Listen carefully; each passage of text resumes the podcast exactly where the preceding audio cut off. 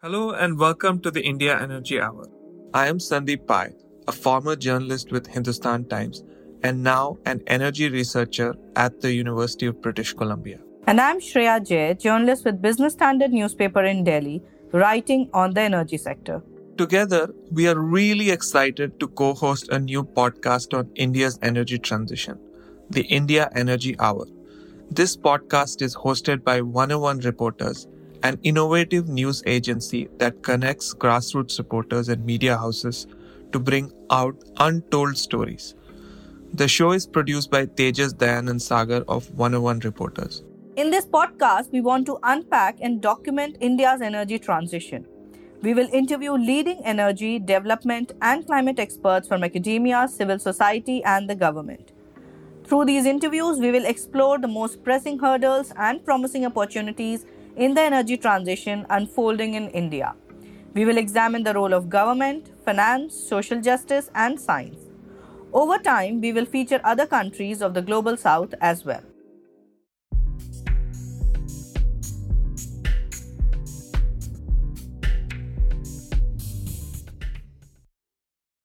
Globally, nearly 2.8 billion people depend on solid fuels, such as firewood and biomass, for their cooking needs, and nearly 1 billion people live without electricity connection. Majority of such people lacking basic energy access reside in African and Asian countries including India. In the last two decades, India has made substantial progress in enhancing energy access through policies that support greater use of LPG cylinders and by expanding the electricity grid. However, several issues still remain. To understand the Indian and global energy access challenge and the required interventions, we interviewed two renowned energy access experts Shalu Agrawal, program lead at the Council on Energy, Environment and Water, and Dr. Hisham Zerriffi, associate professor at the University of British Columbia. Over the years, both Shalu and Hisham have independently led numerous studies on energy access in India and in other countries. This is our first episode with two guests. Before we begin, an important disclaimer. Hisham is my PhD supervisor at the University of British Columbia. We hope you enjoy the episode. Okay, so thank you for joining us, uh, Shalu and Hisham. It's, it's great to have you both. Uh, this is the first time that we are having two guests at our podcast, and it is very, very exciting for us to have you both uh, energy access is a very important topic and we can't wait to dwell right into it. Uh, but let's just first start with the introduction. Shalu, can you just uh, tell us a little bit about yourself? Where are you from? What did you study? How did you land into this particular sector? And also, what in energy access interests you so much that you have done such brilliant work in it? Uh, thanks, Shreya, and uh, thanks, Sandeep, uh, both of you, for having me here and inviting me to Energy Hour. It's uh, my pleasure and honor to be on this platform along with Hisham. And uh, as for my story, um, I I'm from Uttar Pradesh in India. I was born and brought up in a town called Mathura. Uh, it's uh, also famously known as the land of Lord Krishna uh, and is one of the seven sacred cities in Hinduism. So um, I grew up uh, in a very interesting environment. Uh, it was a joint family setup with many fun festivals, full of colors, uh, music, food. Uh, but of course, growing up in a small town also meant, uh, you know, one had to often rebel as a girl to seek small freedoms, you know, going out alone uh, with friends in the evening or wearing clothes of choice. But fortunately, education was something that I got a lot of support for uh, from my family as well as Freedom Force. So uh, I was the first person and the girl in my family to uh, do an engineering from an IIT, uh, which suddenly exposed me to a very different world. And you know, um, my background of growing up in Mathura, where we used to see a lot of you know uh, access-related challenges. I mean, I I didn't decide to work on access as a child, but uh, those experiences were very real, right? facing pockets for hours and hours, I mean, eight hours, or even, you know, sometimes for days, and uh, studying in, uh, you know, besides the candlelight and all. I mean, these are stories that I report on, but I've also lived through them. Uh, but anyways, uh, you know, uh, studying in IIT gave a great, great exposure, and even as I was taking lessons in electrical and power engineering, I had started to also observe like how many people, uh, you know, just lack access. Uh, we have a lot of technological solutions at our hand, but not everyone has them.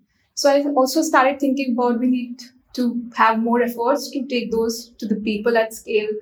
And in a developing country like India, implementation at scale is generally the forte of the government. So I initially started decided to pursue civil services. And as I was preparing for it, um, for the exam, uh, it also you know exposed me to a whole new literature on sustainable development and the role of public policy.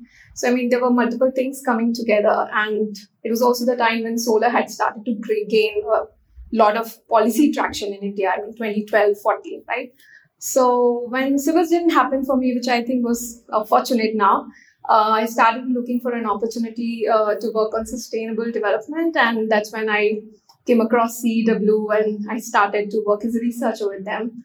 And into my first job, I uh, you know was got the opportunity to, to answer very interesting questions. Like the first one that I was looking at was how big can India go on renewables, and uh, how much money would we need for that? And uh, very incidentally, that work got the traction of the PM's office when the na- new national government had come to the power and was looking to ramp up India's solar ambitions. So, of course, there was a lot of uh, you know uh, advisories happening at that time. But uh, as a new researcher, you you sort of start to feel the impact that you know evidence-based research can have on you know shaping public policies, and really convinced me to pursue a career in energy policy research. Uh, so since then, I've been, uh, you know, uh, working. I've worked on various issues like how to scale up solar irrigation in a sustainable manner, how to reform our energy subsidy uh, regime and target them to the right beneficiaries. So, incidentally, a lot of my work had this element of you know distributive justice and you know addressing the equity issues uh, i mean pertaining to energy access so um, I, I went for a master's after that. I studied at University College London. There again, I had the opportunity to uh, work with Professor Yacob Mulugeta. Uh, and you know, we were together trying to answer how could Ethiopia leverage solar irrigation to overcome food security challenge. So I mean, again, uh, a lot of things were coming together. So after my masters, I got this opportunity, you know, to uh, work very directly on energy access and had you know could design and run the survey that we'll talk about. Uh, so it was, I think, a combination of inclination, history, and uh, right opportunities that got me here. That's that's really really fascinating. I mean, your journey is uh, really interesting because you have some lived experience, and you know, I think most kids like us who have grown up in India in those days have uh, studied, uh, you know, next to a candle. And I mean, in those days, I used to really enjoy playing with the candle, but you know, it, it's kind of, uh, you think about it and you reflect that uh, later, which is really interesting. Uh, great. Uh, so let's move on to Hisham. I mean, so Hisham is my supervisor, of course, Uh, as I said before in the podcast while introducing him. Um, so when I actually came to st- to do my PhD, I actually approached Hisham to study energy access. It's a different story that I am now studying completely different stuff. But because Hisham's lab and many of the students in the lab study energy access, I have sort of been at the horizons of this topic, learning about different people's, uh, and so it has been a very big learning experience for me. Uh, and so, uh, like, I really think Hisham is truly a global expert on this topic. And so uh, I think it would be great to know your journey, you know, your story. Some of it I know, but I think our listeners would love to know, you know, how did you get interested in this topic and what did you study and what's your real story and like how did you become an expert on this topic? Well, thank you for that uh, very generous uh, introduction, and, and it is uh, really a great pleasure to to um, to be on this podcast with with uh, the three of you. Um, so I guess I don't know how far you want to go back. It's been a meandering journey. So if you want on the personal side, you know, I, I was I was born in Morocco. Um, uh, I have one Moroccan parent, my father, and uh, and an American parent, um, uh, my mother. And uh, in addition to having parents from two different nationalities, they come from two different religious traditions. So my father comes from a Muslim family, my mother from a Jewish family, uh, which jokingly by by religious law makes me both 100% Muslim and 100% Jewish, because one goes from the father, one goes from the mother. Um, but uh, you know, we then immigrated to Canada uh, when I was very young, three and a half. So I grew up in Canada for the most part, and typical Canadian uh, immigrant experience in many, many ways. Um, with my father working all different kinds of jobs, my mother working on all different kinds of jobs um, to to make a life for us in, in this country. Um, and uh, so then I, I eventually uh, I won't get into the whole story of how I ended up there. I went I went to a very small school in the United States initially um, to study both physics and religion. I wanted to be a cosmologist. Um, I wanted to study the origins of the universe. And I wanted to study the origins of the universe from a physics perspective, but I also wanted to understand um, people's stories about how the, the the the the, universe started, which is usually through religion. Um, and so I was studying both of those, uh, but I was also extremely I was politically active. I've always had a political uh, interest in, in, in politics. I'm going to date myself now. This is right sort of end of the Cold War, um, early 90s. Um, and I, uh, in my third year, I had a bit of a uh, crisis of what do I do? Um, because I kind of felt like I, I was loving the physics that I was studying and the religion that I was studying, uh, but I felt like I could do something different with my life with those skills. And so I I dropped down to a religion minor instead of a major, and I added in a political science, a more international relations type um, minor, um, because I felt like one of the things I was really interested in is what was happening with the end of the Cold War and the world was awash in nuclear weapons and what was going to happen with that and and physics was something since I had physics maybe I could do something that worked more on on on nuclear stuff.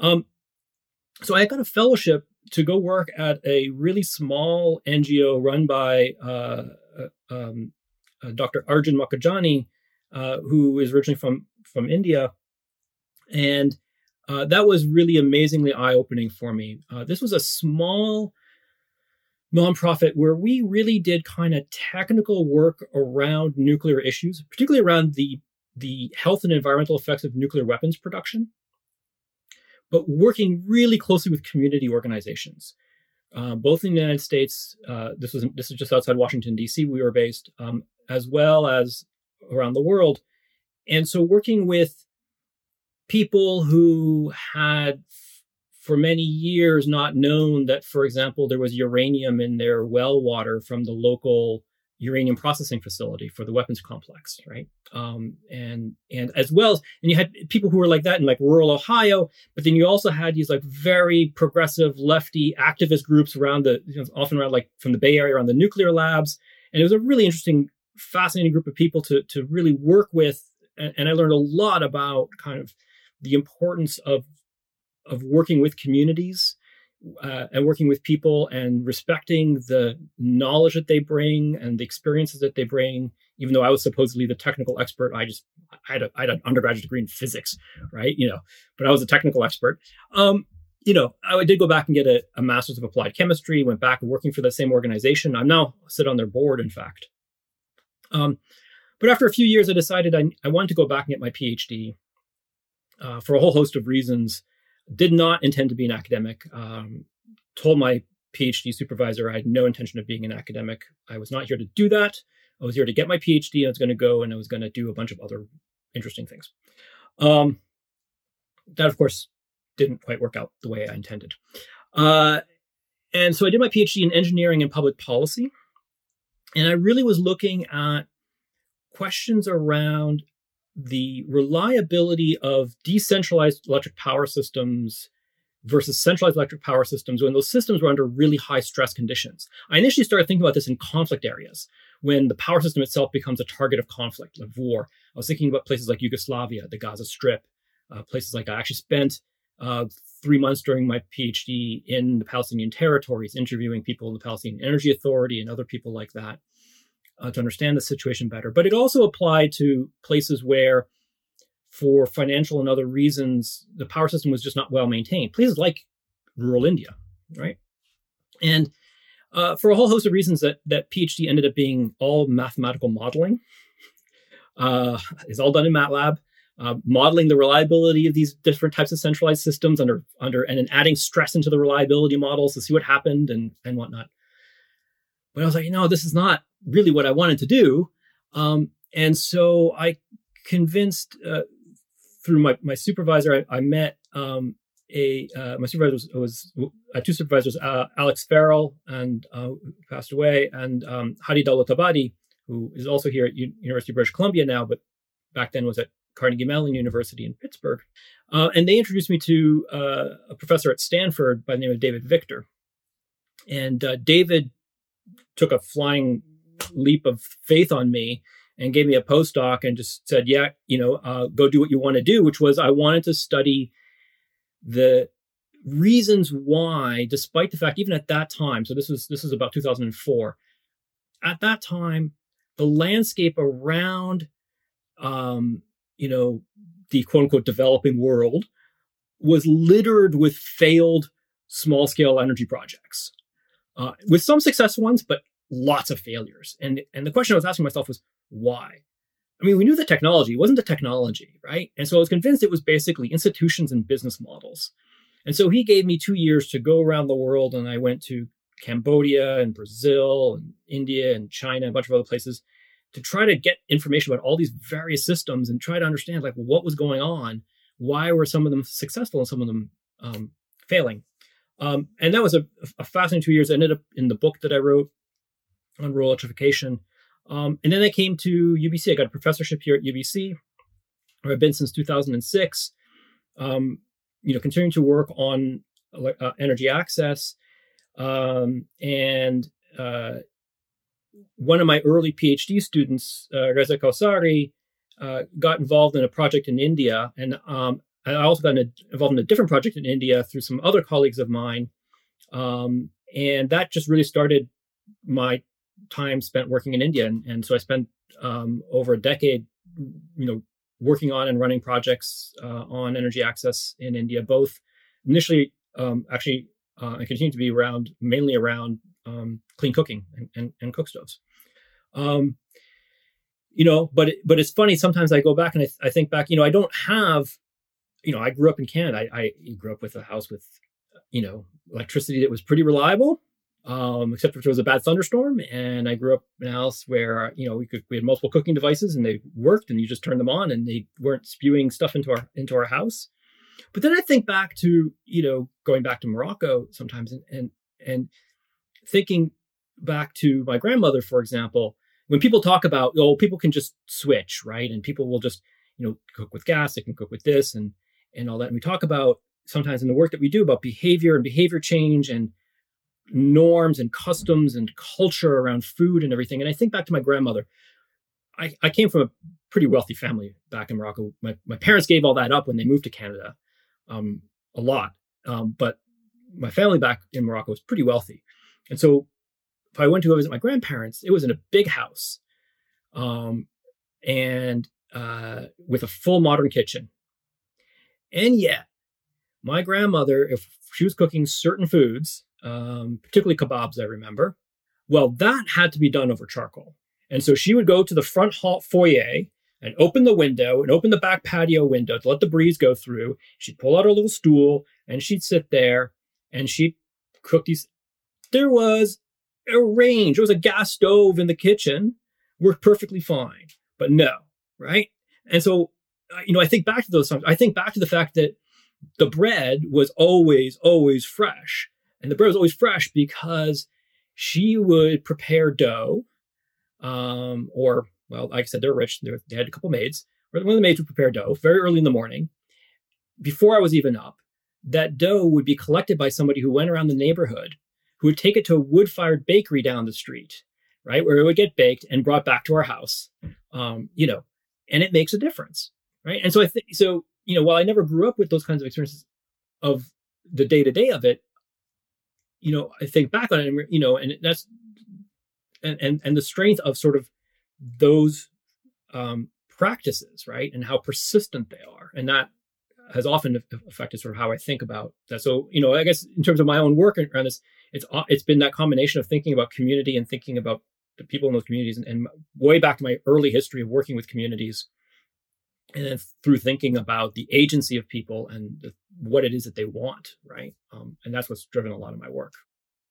That's an amazing introduction to the topic itself. You know, you mentioned about behavior there that plays a great role i believe in energy access even if you provide people with a lot of options as you said uh, their behavior or the culture of food dynamics are actually does impact uh, access to energy. So so let me now then quickly uh, ask the first question to you. That what do you think uh, you know about energy access challenge around the world? It is considered to be a cornerstone of development uh, in in in uh, economies. So if you can describe to us between clean cooking and access to electricity while explaining the challenge uh, to energy access.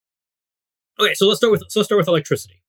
Um, you know, it's it's not that hard to to sort of distill down that challenge because what you have is uh, an infrastructure which is if you do it the way it has been done for decades in the OECD, the, the, the, richer economies, that's large centralized infrastructure, right? It's big power plants, it's power lines, it's distribution lines.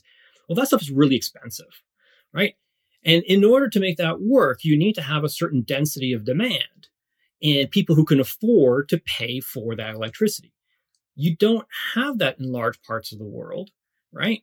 And so um, at the same time, you also, even in urban areas, sometimes simply don't have um, the affordability question comes into play for people can whether people can afford the electricity um, or whatnot. So what do you have? You have about a billion people almost who don't have access to electricity, right?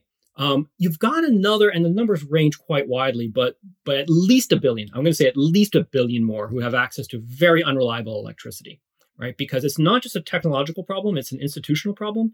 And so the institutions that have been set up for electricity in many countries are just not fit for purpose, and so we end up with really bad reliability problems. And so that is sort of the, the core of, of, of the challenge around electricity is how do you make electricity available to people when they are far from the existing infrastructure, very dispersed, low densities, low affordability, right? Um, and so that's the core of that problem in many ways. Um, the core of the the cooking problem is different, right? Because the technologies are not necessarily all that expensive. Sure, piped gas is expensive potentially, right? But an LPG stove is not terribly expensive, and yet it still remains unaffordable, right? So it's not terribly expensive for us, but when we're talking about again rural low-income communities in sub-Saharan Africa and rural India, right? That gas is ex- that stove initially is expensive, and the the refills, the, the purchase of the fuel, and you're comparing it often against what is a monetarily free fuel, right? It's go out and collect dung, go out and collect agricultural residues, go out and collect wood, right? And so that's a really tough ask for low income households to say, go from this thing, which is monetarily free, and and go to this thing where you have to actually use your limited budgetary resources in order to to change that, right? And we get into all kinds of questions around that brings us into all kinds of of really complicated questions around intra-household equity and decision making and who in the household has is affected and who in the household has the decision making authority. It brings us into behavior change around food and food customs. Here's even a really really simple one. If you come from a community in which you have you have seen everybody in front of you cook squatting down on the floor LPG requires the, the stove be elevated up above the gas cylinder in order to be safe. That means you have to A, build a counter, because you may not have a counter in your kitchen, and B, have people stand up to cook, which is something that they've never done. Their, their mother never did, their grandmother never did, right? So that behavior change becomes really, really important as well. And so I actually think that in many ways, the clean cooking problem is actually harder than the electricity problem. And that's why we see an, still two and a half billion people who rely on biomass for cooking and heating, and there's another number who rely on burning coal, right? It, it's it's a tough, tough problem, right? And it's not one that's that, that's easy to solve just by saying we're going to build a bunch of infrastructure because you're not going to build a bunch of infrastructure. The electricity problem is half of the electricity problem is going to get solved by building big infrastructure. It's going to be build out more generation, build out more transmission, build out more distribution. The other half is going to get solved by people adopting off-grid type technology, solar home systems, mini grids, and stuff like this. That's tough. That's challenging. That I've worked on as well, right? But the cooking one is really where it gets very, very tricky, right? Because uh, The other thing is a lot of people can see the benefit of, of electricity. You know, light, cell phone charging. I mean, they, they television. They understand that benefit, right? The benefit of clean cooking, much, much harder, right? Oh, you want me to spend a whole bunch of money now so I don't get sick 10 years from now? Wait a minute. That's a tough sell, right? So, I mean, that's why I think, you know, both of them are challenging in their own in their own way, but but they're both huge global priorities that are under underappreciated, right? Um, tell most people the fact that a billion people can't go home and flick a light switch and get and have lights turn on, and they they're stunned? Here in Canada, we love to camp. A lot of people love to camp. I like camping. I camp. One of the things I do for my I, I do in my classes is I, I I I take a poll. I say to my, my students, okay, how many of you go camping? A bunch of them say, oh yeah, I go camping. And you say, okay, how many of you have a nice fire when you go camping? Oh yeah, I like have a fire when I go camping. Okay, great. How many of you hate it when the wind turns and that smoke is blowing right in your face? Yeah, that's really bad. Okay, now imagine that every single day just so you can get food on the table, right? Like, that's what we're talking about.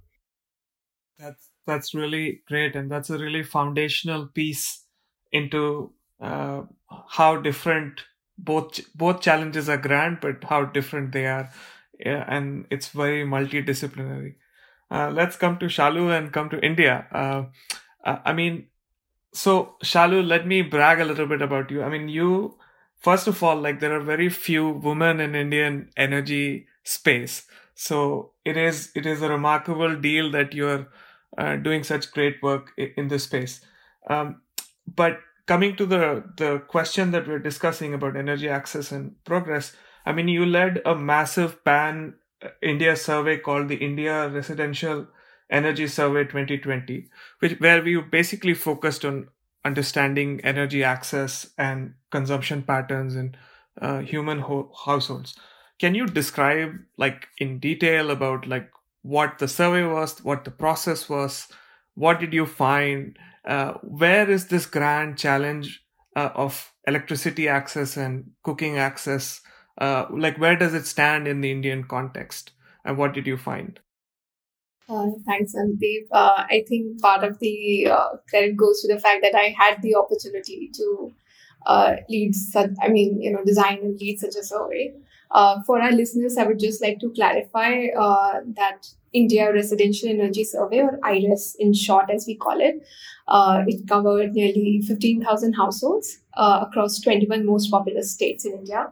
So we tried to make it a nationally representative survey, and it, I mean, a team of around 154 enumerators, uh, supervised by 40 uh, you know, regional managers and a team of six researchers was behind this whole effort. Uh, so they went to uh, nearly 1,800 villages and wards spread across 150 districts uh, and talked to these 15,000 households for almost, I mean, you know, time ranging between 30 minutes to an hour to understand, you know, what is the state of uh, cooking, electricity access in their homes, how are they using energy, uh, how much are they spending, uh, what are the challenges, their satisfaction levels, uh, as well as you know we try to cover more uh, futuristic uh, issues as well, like you know they were about smart prepaid meters, are they were about energy efficiency, what are the challenges in accessing this, these as well. And, and the objective of the survey really was to one take stock of how far has India come when it comes to energy access, but also, you know, how prepared are we for the coming decade? Because I think uh, 2020 is really, I mean, 2021 is now a very, uh, sort of an inflection point that uh, we can proudly say we have, you know, overcome many of the energy access challenges. Of course, uh, you know, there are a lot of concerns that remain, but we have to at the same time, while fulfilling those challenges, prepare for the new ones that we are shaping our demand while we are meeting people's demand in an efficient, uh, affordable as well as sustainable manner. So that was really the context behind it, and um, I mean the survey preparation, rollout, and you know data cleaning, etc. It spanned around 18 months time, I think. So it was definitely a very uh, a steep learning curve, curve for all of us. We were all trying to you know take inspiration from the work done by many other researchers in India and outside to see you know how we can design a survey. And this was one of its kind survey done at the national level. So um, and and for our listeners uh, benefit we'll be soon making the data public as well so that it can uh, benefit everyone. Uh, now coming to the other questions of uh, you know what we find from the survey uh, I'll, I'll again talk about electricity first and then uh, cooking energy because that does happen to be a more complex problem to solve for. Uh, so on the electricity front, I mean, as um, as you find from our survey, 97% of Indian homes have now electricity connection, and this is a massive upturn. You know, from just 2001, for instance, when electrification rates were only 60%. So literally, you know, millions of people have been brought out of darkness over the past two decades, and uh, they've been able to give away their kerosene wicks and similar polluting sources of lighting. So, I mean, not just uh, you know use of biomass for cooking, but even use of kerosene or you know other suboptimal lighting products also affected human health, or even the quality of lighting that they were getting access to. And and this transition has been largely possible because of you know the massive public investment that's been happening over the years in extending the grid infrastructure to every nook and corner in the country. And uh, the Saubhagya scheme, which was launched in 2017, it gave the sort of final push for household electrification, under which almost 26 million households were electrified in two years. So it was literally electrification at an electrifying pace that was happening. And these drives did try to overcome, you know, three key uh, barriers to electricity access that you know earlier studies uh, had highlighted that was uh, high connection fee lack of infrastructure in the vicinity or you know various administrative challenges in getting the connection and of course uh, distributed renewables as even hisham uh, talked about plays an important role particularly in uh, i mean that was a choice that indian government take took that uh, we will electrify remote rural areas where the grid extension was difficult with DRE solutions. Uh, I mean, it could have been tried at a larger scale as well, but they decided to, uh, you know, grid electrify most of the households and limited distributed renewables only to, uh, you know, these uh, remote rural geographies. And I personally happened to trek in a forest, you know, uh, a few months back uh, in the district that I'm living in, Rajasthan, and was pleased to find a small hamlet where you know each of the household had a small solar home system and uh, and the I mean the beauty is of course these are these are very poor households and I think uh, it meets their most of their energy requirement at present and it's affordable for them because they don't have to pay regularly because that that happens to be one of the biggest challenges in uh, answering the remaining questions. I mean, how do you sustain the electrification gains that India has recently made? Uh, because we do see, you know, uh, in, even from our survey, almost half a percent of households they um, they lost their electricity connection because they couldn't pay for it. Uh, and you know, over the past uh, one and a half year, the pandemic would have worsened the economic situation for many households. And uh, even before that, we have been observing that many discoms in India uh, have very low payment rates from uh, especially from newly collected households who do not have the capacity to pay. So, I mean, while electrification is done, uh, you know, a lot of discoms are trying to figure out this issue of how to make sure that everyone is able to pay. So, this affordability concern remains. And of course, the other challenge on electricity access front is, of course, supply. Uh, here as well, I mean, we find on an average, uh, Indian household receives 20 hours of power supply on a daily basis. Um, I mean, I would love to uh, hear what Hisham's, you know, power cut number would be like, you know, in a month, how many power cuts do you get? I mean, we are talking about a daily power cut of almost five, four hours a day. Uh, and of course, in certain states, uh, you know, rural consumers have to deal with power cuts of even six to eight hours a day. And these disruptions are partly linked to the quality of distribution network, but also partly linked to the poor financial health of the utilities, who are almost forced to, uh, you know, shed the load during peak hours because they can't buy expensive power because you know they can't fully recover the cost of supply. So uh, going forward, these uh, you know the, the, affordability challenge, the supply related issue, and of course the uh, institutional governance structure. I mean that can supply electricity in an efficient manner. Would I mean these are the three issues that remain to be solved.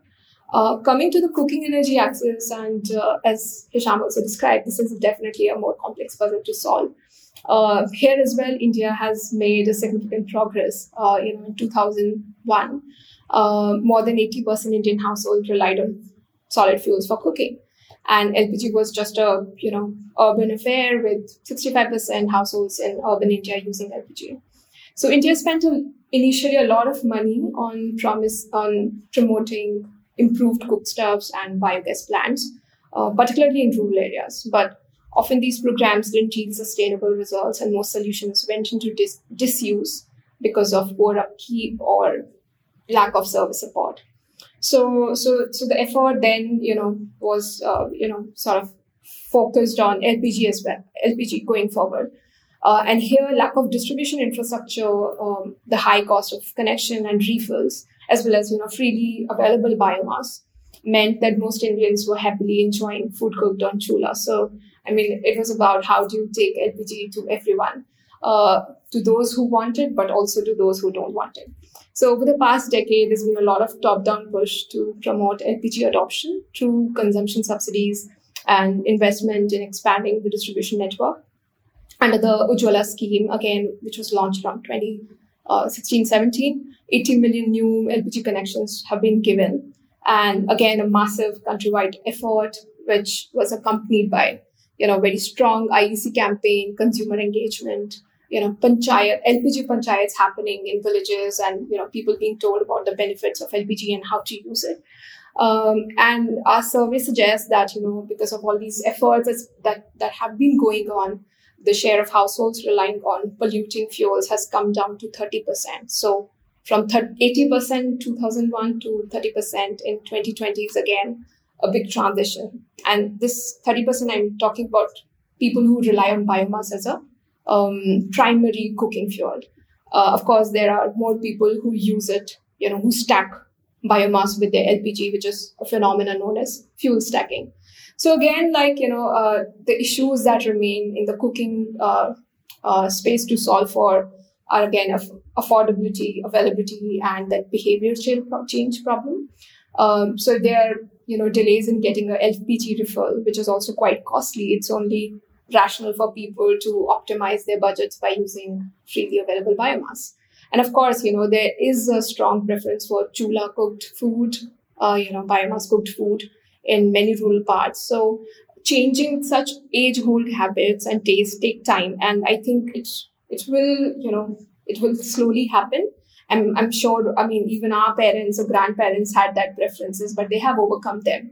And, and I think it happens, uh, you know, more and more you're exposed to the benefits of LPG, uh, you know, and women's uh, agency in the household improves. Uh, and, you know, they, they find more opportunities uh, to work outside or, you know, there's a higher opportunity cost for their time. I think those factors come together and drive the uptake of clean fuels over uh, and just the awareness drives are not going to the, make the cut because um, I think research also suggests that awareness often, uh, you know, sort of comes after people start experiencing the benefits of it rather than, you know, adopting a clean fuel because it seems good to adopt.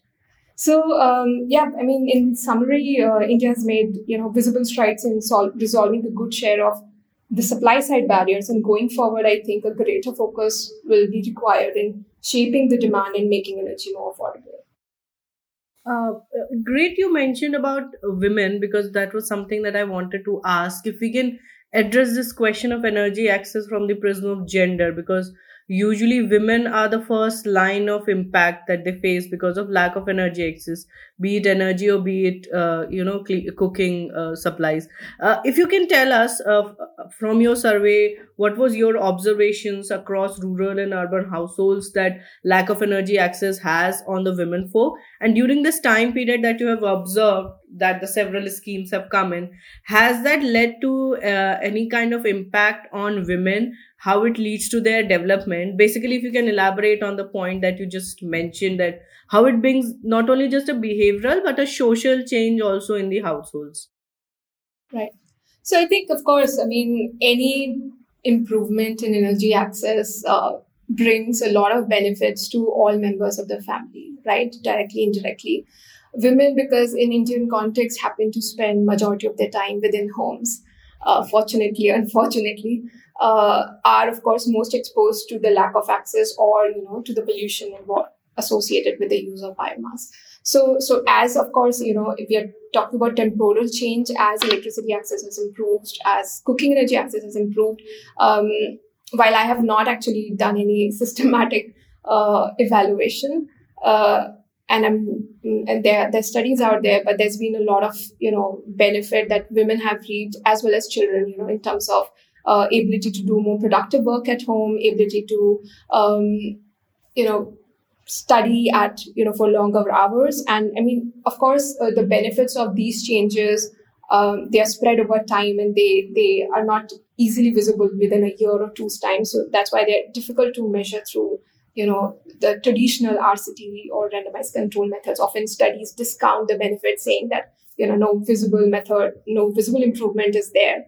But uh, even from, you know, uh, personal experience of visiting, I mean, uh, any every single you know unit of improvement in hours of supply is a comfort it's it's better health and you know it's it's a it's an opportunity to do something better with that you know extra electrons flowing to your house. Uh, from the gender dynamics perspective i think uh, again if you are if you don't have to go and collect uh, firewood you know from nearby places it's it's a lot of reduced drudgery. I don't think it's fun in any form. While enjoying a you know bonfire can be a fun uh, collecting firewood certainly isn't and carrying it on your head, for instance. And, and that too in scorching heat and, you know, horrible, uh, extreme climate sometimes. So, uh, so those benefits are happening. And uh, we also see, I mean, um, from our survey, we didn't very, uh, you know, we didn't focus a lot on the gender balance per se. But we do see that uh, there's also a shift happening in the way uh, the share of firewood collection is uh, you know distributed with, within the family members. So uh, earlier surveys and studies i mean the, this was exclusively uh, uh, you know women's in the women's domain.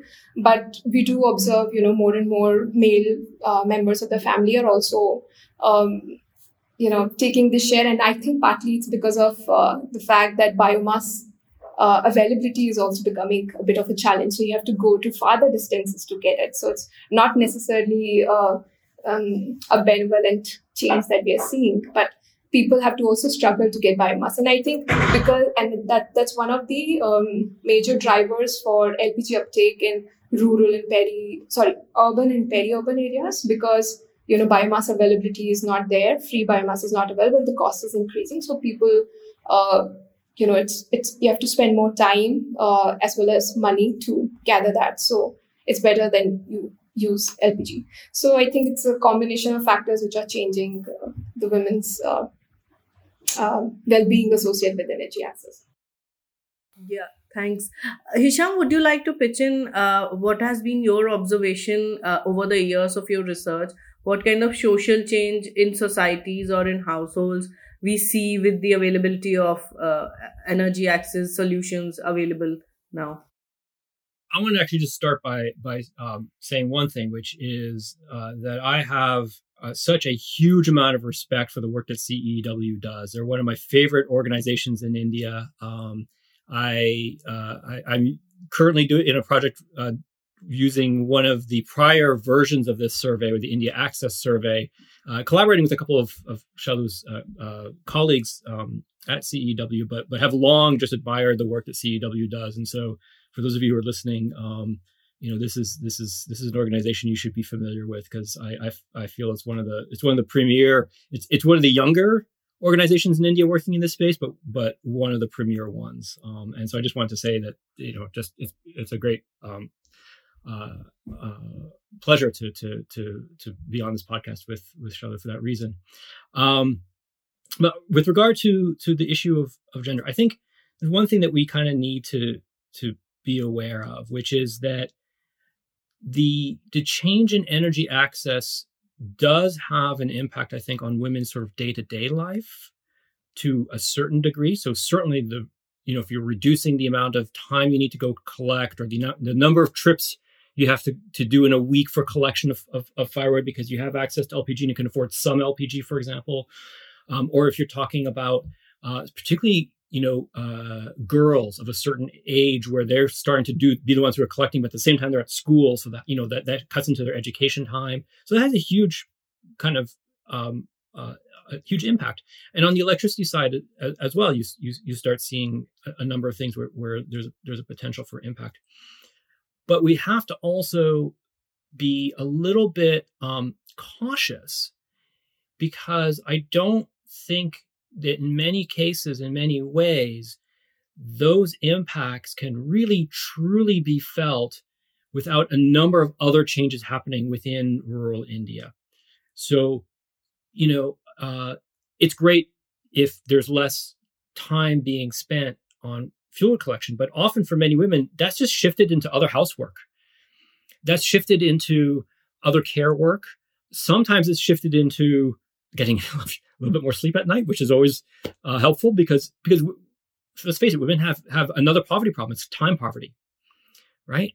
Um, there's there's so many tasks, and so uh, I think that that one of the reasons, in many ways, that, that, that and, and, and Shalu was, was spot on by saying that there's so many of these studies which don't find an effect of electrification, don't find an effect of clean cooking on this whatever measure this study happens to have. Well, often those measures are very, very narrow. They're often they're very traditional ways of measuring some impact, like changes in income, right? Um, but they don't take into account the fact that you have to have all those other complementary things happening within rural India, right? Um, at the same time, right? So, so it's it's it's not just about changing energy access. It's about changing access to, edu- to to educational opportunities. It's about changing access to economic opportunities, right? It's it's all these things which would then allow for you to be able and you know it's a chicken and egg thing those things can't happen in some ways in, until women have to spend less time doing these other tasks as well right but we can't see it in isolation right um, and, and whether that's the cooking front or, or the electricity front right Uh, so one of the things that we've been challenged with is always thinking about how many households have access to this, how many households have access to electricity. And when it becomes this binary thing of like, oh, look, we have X number of households, and, and India has done a fabulous job on this. Absolutely, right? The numbers have gone up, and that is great. But until we see energy in rural India as part of a larger rural development program, right, in which we're transforming rural economies and rural lives in ways that the people within those places want, not imposed from the outside. Until we have that, we're still going to continue to see, at least in the short term, very limited impacts on people's lives in a way that we we tend to think is going to happen when we we bring electricity to to the village, right? Um, it doesn't work that way, right?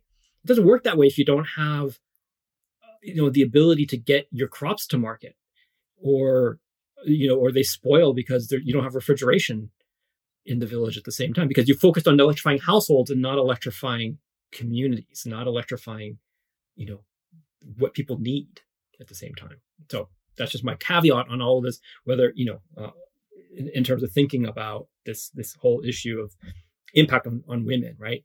Yes absolutely but there's another really big, you know, piece of it that has to happen at the same time if we really want to see the impact.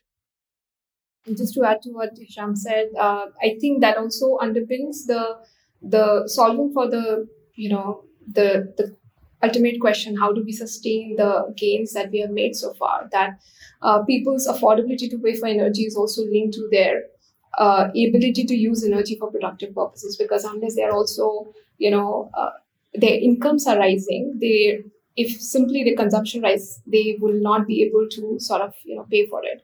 So and that's why i mean it will underpin all these issues uh, the you know ability of women to uh, make productive use of their time and which in turn is linked to you know how much are we create the kind of ecosystem we are creating in the rural uh, areas that supports the use of energy for developmental purposes. Yeah i mean so i couldn't agree more in, in the book I, I, alluded to that i wrote a number of years ago rural electrification i had sort of a few big kind of um, conclusions in in there, you know, kind of stylized ideas. And one of them was electrons are not development, right? Just having electrons is not enough. It's what you use those electrons for. And uh, one of the biggest factors when I looked at this, this is you know, this is going back a while now, but when I looked at the success and failure of these distributed electric power system schemes in various places around the world, you know, one of the two of the big things that were were were at play were uh, did it uh, did it facilitate productive activity? Um, number one, and the, and the other one was was there the ability to maintain and service these systems over time? So many of them were like, oh, we'll just go in and dump a solar a solar system and walk away. And then five years later, well, guess what? The inverter's not working. And so that was a nice white elephant. Um, but you know, it didn't do anything ultimately, right? Because you didn't put into place the mechanisms by which you can maintain that that supply of energy. And part of that has to do with these things cost money. it's just you can't get around. They cost money. The money's got to come from somewhere, right? That's great. Wow, this is. I was just enjoying your back and forth between you two on on this uh, really interesting topic. So I guess uh, one thing that I'm getting a sense of, and uh, of course, I don't know anything near how much you know about this topic, uh, is that electricity is somewhat more solvable problem, but cooking seems to be a much larger and grander problem. Um, so one of the things that I'm thinking about, and if I think about the cooking ladder, uh, and feel free to disagree and correct me if I'm going wrong here. Uh, but you start with solid biomass, and then the idea is uh, you can people can have you know LPG and gas based cooking, and then the third ladder and eventual would be like clean electricity based cooking. Uh, I may be wrong, but that's that's sort of my understanding. So if if I were to think that this is this is the way this is the transitional ladder, um, how does climate change play into this? And uh, now this whole idea of you know no fossil fuel uh, finance in around the world, like you know Europe and Canada and a few bunch of other countries have come together and they're talking about that we will not fund uh, like fossil fuel infrastructure, uh, you know, around the world and so on. So, I, if I were to call this no finance of new fossil fuel infrastructure, or rather only financing clean infrastructure, how does this externality influence uh, the already grand energy access challenge? Well, I'd like to answer your question in two parts. Um, I'll come to the electric cooking bit a bit, bit later. But let me take on the second question, which is like, okay, if the, uh, you know, if countries are proposing a blanket ban on fossil fuel finance, is it going to affect energy access challenge? And uh, the fact is, yes, renewables are cheaper. Um, and you know, developing countries are, especially you know, India is very, in most certain terms, uh, seizing this opportunity. We have 90 gigawatts of renewables, a fourth of total installed capacity, which is, and we have even grander plans of installing more renewables. But the fact of matter is, you know, these developing countries, they're rising, their energy demand is rising so fast that even with so much renewables, they will still need to rely on fossils to meet their demand, right?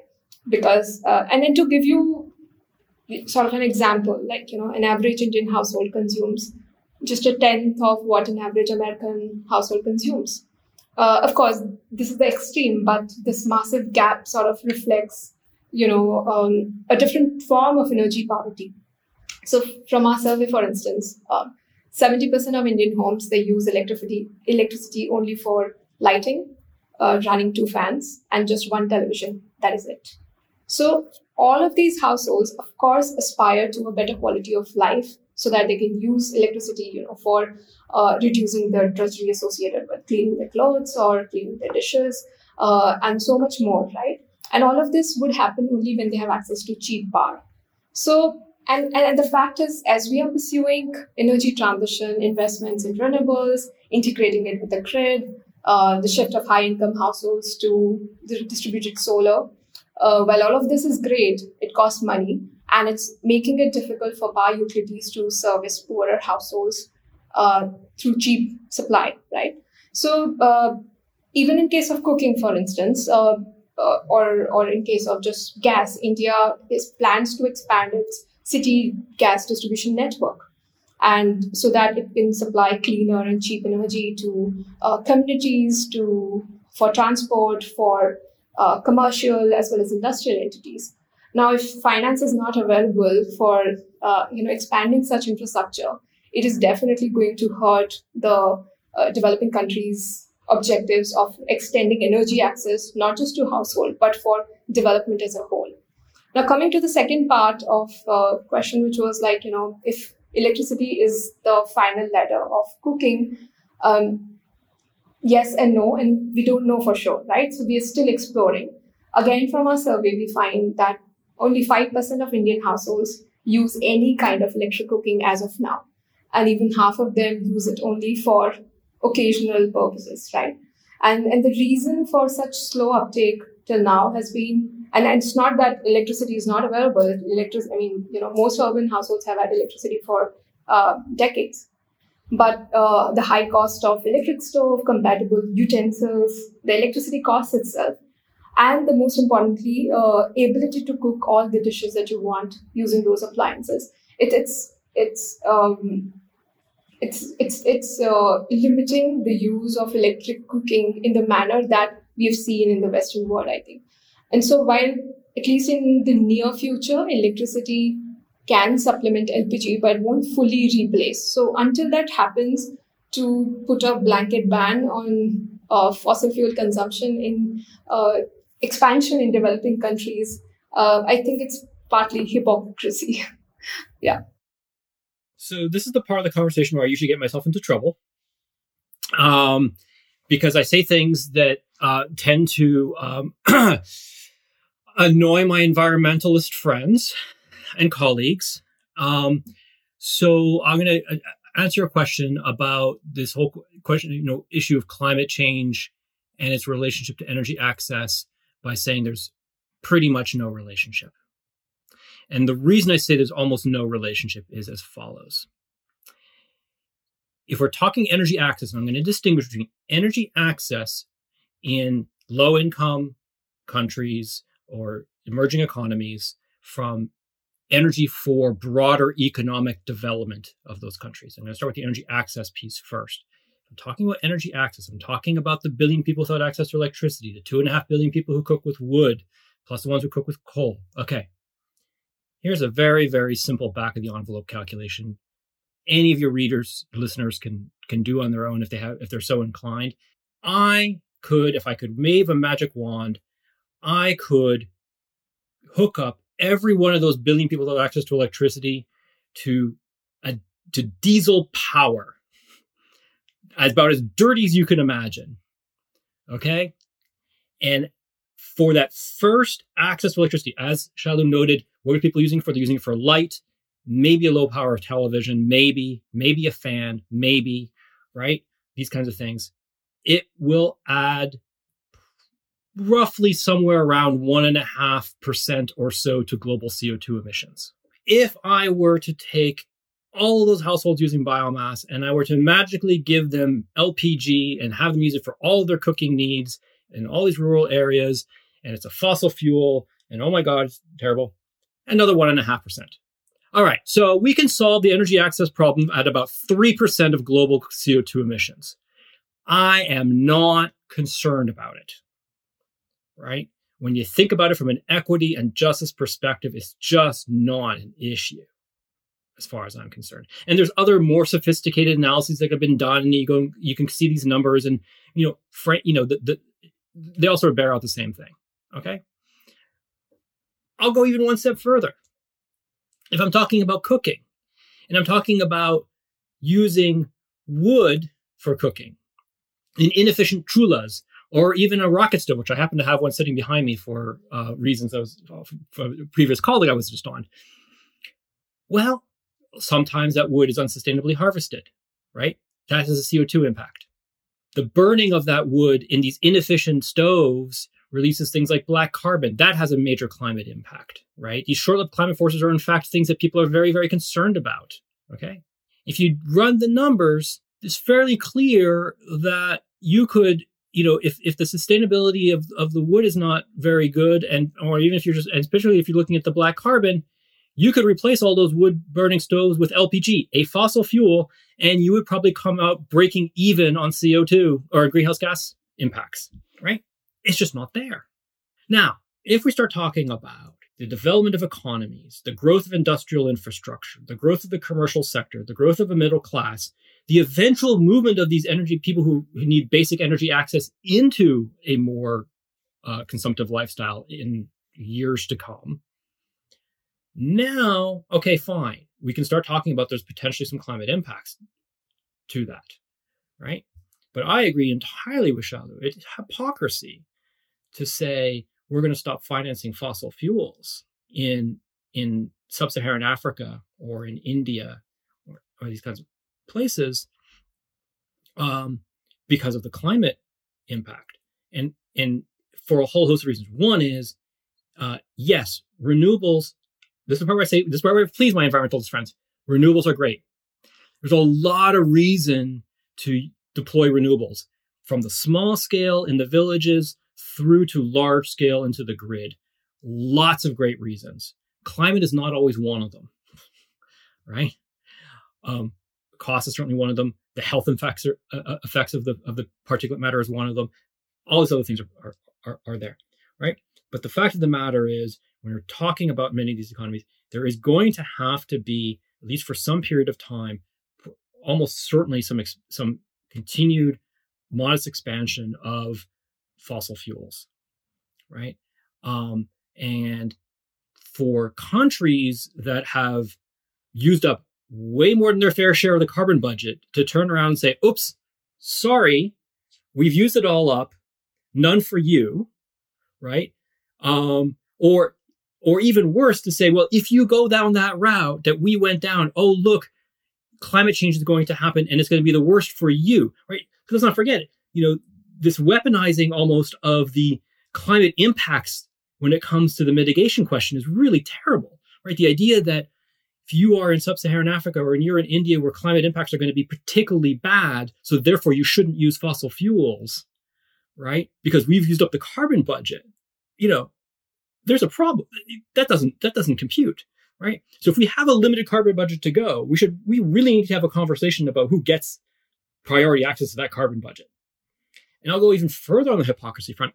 I'm sitting here living in a country which bought a fossil fuel pipeline, right? If Canada, which have heard rumors of joining this little coalition of countries saying we shouldn't be financing fossil fuels in low income countries, is buying pipelines and does not, as far as I'm concerned, despite our net zero discussions here in Canada and despite our, our, our recent climate action, have a clear path to reducing the fossil fuel industry in this country. There is a really hard sell there for me to say that that our government should be saying anything about fossil fuel investments of the type that are needed for developing economies. That, that's really great. I mean, I love both your answers. Shalu was a bit more polite, but Hisham just. Oh, you, you know me, Sandeep. I have no no problem speaking my mind. That that's really really great. I mean, one question that I want to touch upon, and I would love maybe Shalu, you can go first uh, and talk about it in the context of your survey, or more broadly, and then Hisham. I mean, lots of people love sort of this small scale systems and think about these systems. But is that really aspirational? I mean, yeah, sure, it could work for a little while and it's fine. But at the end of the day, you know, you need energy for growth, right? Like you need good, solid, like sources of energy, which which is affordable, reliable, but you need it at scale for much larger industrial development. So, what do you think about uh, these small scale systems? Are they a aspirational and they are they meeting aspirational needs? And b uh, is that something we should promote and forget about? You know the overall larger sort of like development, real development, if I could call them. I'll keep my answer to this a bit short, um, but let me try to answer it this way. I think uh, in the context of energy access, when we look uh, at distributed renewables, the, the, the suitability and their aspirational value varies from context to context, right? So um, it depends on what is the kind of household you're talking about, what are their energy needs, um, what kind of systems can you make available for them, and it's really cheaper than the the alternative that they can avail of, right? So, so in the, in the context of India, because uh, you know most places have high population densities, extending the grid often made sense, right? And and then where it was difficult, the distributed renewables were given. But if you're talking about, of course, I mean this this aspect we have discussed, but I think this question was, uh, I mean, more suitable a little while back when you know the technology wasn't that advanced. The costs have come down significantly. We have much better battery storage coming up, and we are seeing their prices also going down.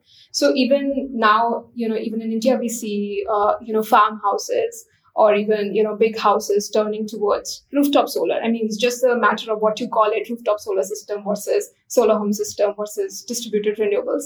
I mean, this is a, uh, terminology thing, but I mean, people are turning towards it to cut down their costs, but also to make sure that they have supply when the grid goes off, for instance. So, so I think the aspirational aspect is constantly being shaped by the evolutions in the technology and pricing that we are seeing.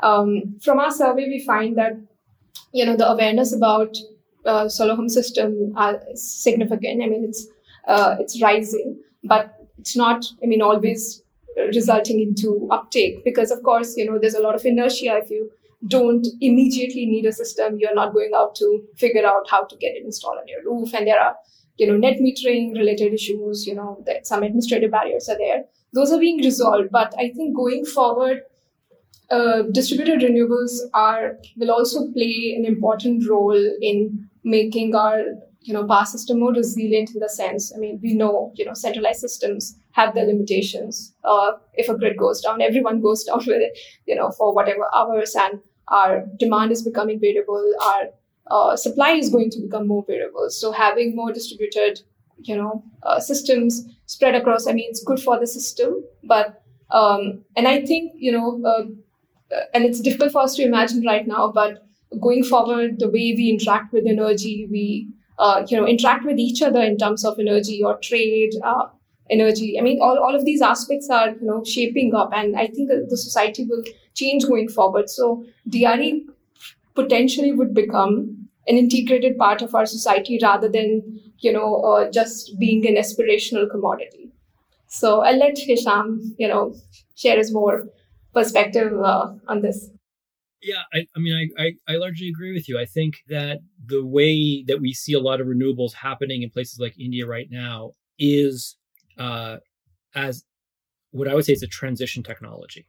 The question we don't know is what it's going to transition to. So one pathway is that a lot of people get access, or some people get access through solar home systems, microgrids, mini grids, these kinds of things, and that's a temporary solution until the grid is even further extended at some point in time into the future and then they will no longer because they're you know uh, their incomes have gone up they can afford more electricity it becomes worthwhile to extend the grid even further and further and further and so it's a transition simply until eventually a full grid electrification much like we've seen in in if you go back decades in history for for european economies or north america or these kinds of things there's another potential way in which it's a transition technology, um, which is more to what Shalu was talking about, in which you have an, a, a mixed system um, of centralized and decentralized that are actually working together in many, many ways, meeting different types of customer demands depending on what the customer needs, what is willing to pay for. And, you know, because let's let's face it, you know, here in North America, for example, looking in the United States and places like that, we're seeing a rise of distributed energy for a whole host of of reasons and a whole host of purposes. Uh, that is, it's not that we don't have a centralized system, right? it's it's there, right? But what we're seeing there's there, there's these niche areas and they're and they're growing, and so we're we're seeing people installing solar systems on on their roofs for a whole host of reasons. We're seeing uh, industries, we're seeing uh, larger commercial buildings installing these kinds of things, and and part of that is is resilience and reliability. Part of that is cost. Part of that is uh, maybe even sort of climate driven. Uh, you know, the whole whole so so it's possible that for places like India, the transition actually moves more into that kind of of system and maybe even more seamlessly in, in, in some way. So I don't know where that which way it's going to which way it's going to transition. The one thing I will note also though, in thinking about um, the fact that you know globally and certainly in, in India, there's going to be a portion of the population that gets access. If we meet SDG 7, Sustainable Development Goal 7 on universal access by 2030, right? you know, kind of half are going to get it from the grid and half are going to get it from these various off-grid, mini-grid, solar home system type technologies. What's really interesting, and we've been working on, uh, Vikas Mengwani, who's, who's in the lab uh, of mine and, and, just recently defended. So Dr. Mengwani, I'm happy to say, um, has been working working on this with me and some colleagues at KTH and other places. Is a really interesting question, which is, um, in many parts of the world, uh, and India included, the grid system is subsidized. The tariff you pay does not cover, in many places, especially in rural areas, the cost of actually delivering that electricity. On the other hand, in many places also, renewable off-grid technologies are not subsidized necessarily.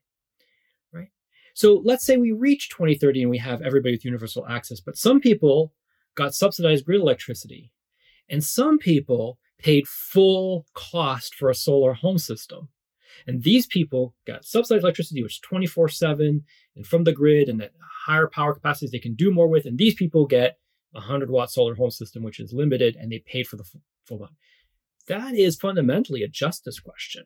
It's an equity question, right? What is what does universal access mean, right? Whose responsibility is it? Right. So when we talk about what you know aspirational technologies, when we talk about you know this mix between decentralized and, and centralized systems, we also have to get into who's paying for it, what are they getting for it, right? What does it mean for SDG seven?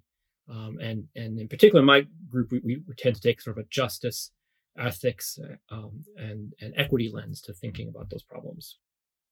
If I may uh, add a little bit uh, more to it, I, I, think one aspect that we haven't discussed uh, today is uh, the point of energy safety nets. And, you know, it just sort of reminded, it came to my mind as we were talking about, you know, how are we going to, you know, do justice to people who have different access to different forms of um, electricity solutions. And I think right now, of course, you know, the subsidies are linked to uh, the consumption that you're having uh, from the grid connections. And of course, there are you know some subsidies given to at least in India for rooftop you know solar system as well.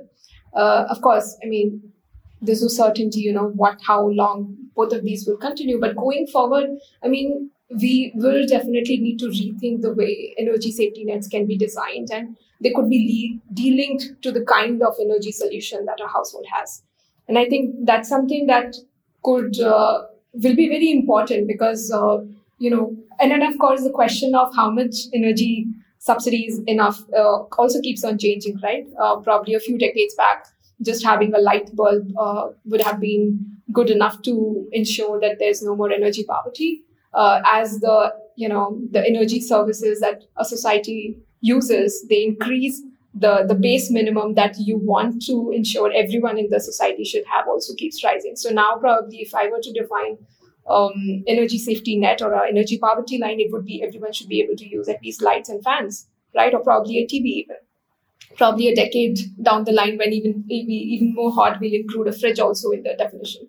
So, uh, so that keeps changing. But I think uh, it's important that we all keep in mind the role that these uh, safety nets play in in ensuring that everyone has access to them. And you know, this question is has become very very important in the current context because uh, even last year we saw a lot of you know non-payments to the discoms power utilities rising in India because people you know lost their jobs or their incomes uh, dropped and they were not able to pay. And now we have a second wave, and of course we're just praying that it goes uh, down soon. Um, but but the but it would just simply reinforce the issue that we saw last year. So it's important that you know that countries put in place these safety nets uh, for the vulnerable population, so that uh, you know at least the bare minimum needs are being taken care of, no matter what you use. That brings us to our last question. It's great that Hisham already has mentioned about SDG 7. Sustainable Development Goals or SDG 7, established in the UN General Assembly 2015, aim at ensuring access to affordable, reliable, sustainable, and modern energy for all by 2030. So now we have a decade to achieve our SDG 7 goals.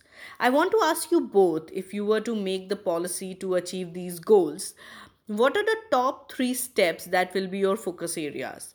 Uh, you can talk either about cooking or electricity or both.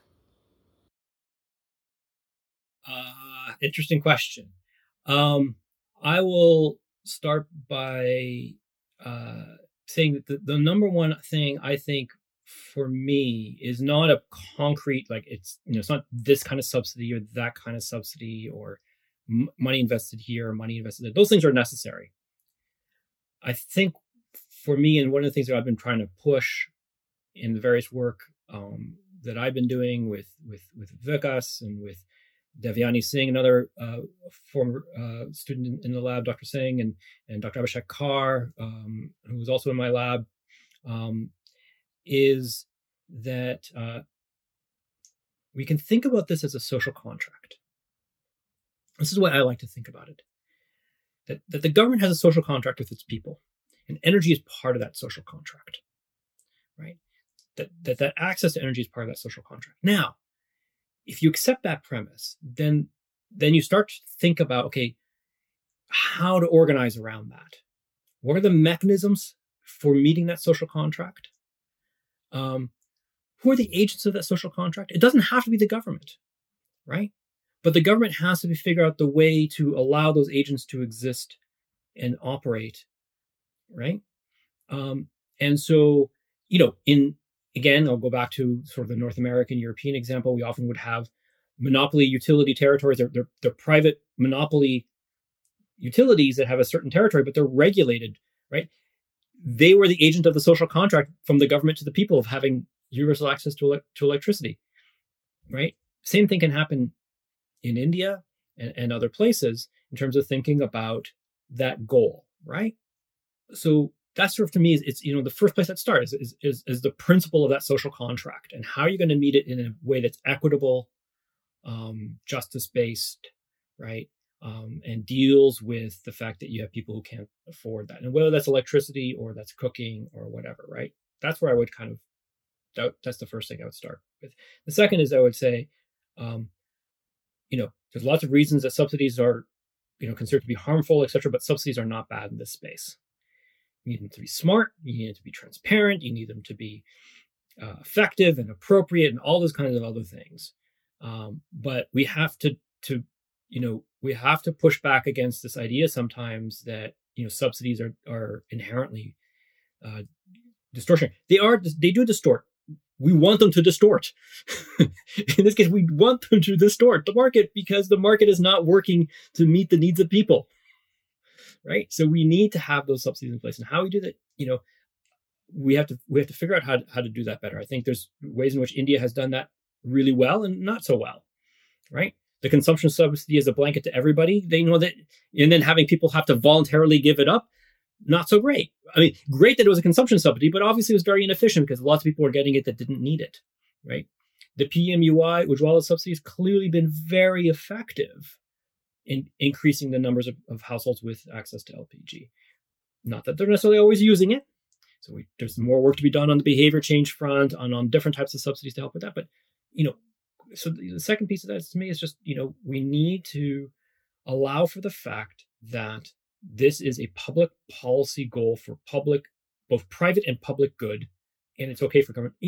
And it's not like this didn't happen in the United States or Canada or Europe, right? Go back to the 1930s, go back to the rural electrification program in the United States and the development of the co ops, right? And this wonderful organization, uh, you know, the National Rural uh, Electricity Cooperatives Association, which I'm a huge fan of, you know, uh, still around, right? Because um, there's still co-ops around in the United States, right? And go back and look at those lessons of of you know direct support for that goal, right? Because you you know the resources are there. The amount of money necessary to solve the energy access problem from an investment perspective is roughly about 5% of global energy sector investments on an annual basis. The money's there, right? Just gotta figure out how to get it. That was that'll be my my two cents. Right. No, um, truly agree with uh, Hisham said, and uh, I like the way you put that framework of social contract and you know who will be the right agents to actually implement the same.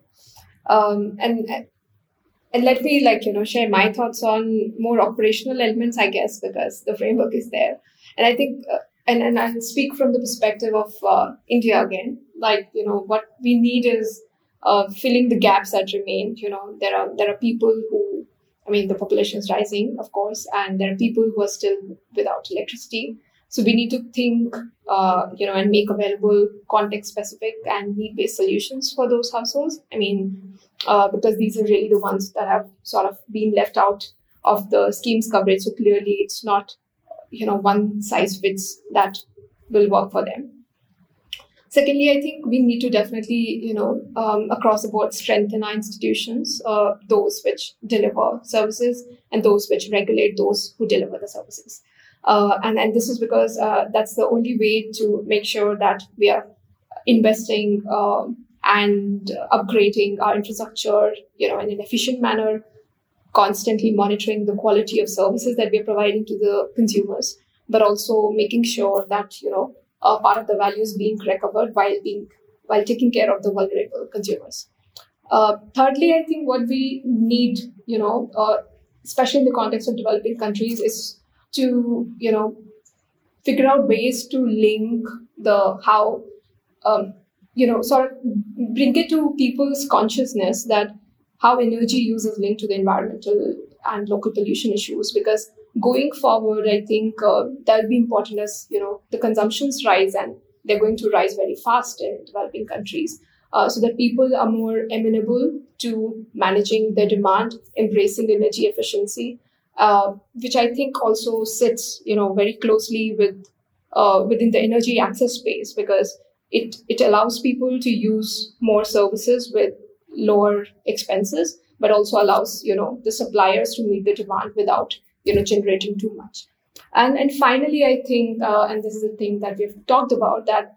Uh, energy access that we've been talking about is mostly for consumptive use. And to make sure that people are able to meet their aspirational needs, we need to constantly invest in creating opportunities for productive purposes. And that's the only way to actually create that virtuous cycle that can uh, decouple energy access issue from the income poverty issue. Yeah, I, I couldn't agree more on that on that last point. I think you know this emphasis that we we've continually see on how many how again I said this before, you know, how many households, how many households, how many households, how many households has really led us astray, I think, in many ways, right? Because it's it's it's you know, it's created this energy access on this side and energy for development kind of over here, um, and not, you know, thought about what are the the bigger forces at, at, at play and and then it gets to, to the whole question around you know around the environmental side of things. I mean, and the renewables, like I said, I, I don't think this whole question is a matter for this basic energy access problem, but it is a big deal for the energy for development piece of it. And so thinking through how we look at what those pathways are um, with a development first lens on it recognizing that there's lots of really great reasons to go for those renewable energy technologies in that development first approach but it gets torqued if oftentimes if it becomes sort of the climate first approach and then development is an ancillary benefit right? Um you know that's where we get into i feel we get into some some some troubles. And more and more so when you start moving down to the energy access space well thank you so much i mean i think that's a great way to sort of end this fascinating episode this was an enlightening discussion. A big thanks to both of you for joining us today in this very important and special episode. Stay safe and healthy. Thank you. For more information about the podcast, visit us online at www.101reporters.com slash podcast slash the underscore India underscore energy underscore hour. You can also reach out to us on social media and send us your comments and suggestions. My Twitter handle is at Sandeep Pai with a double I, and Shreya's Twitter handle is at Shreya underscore J.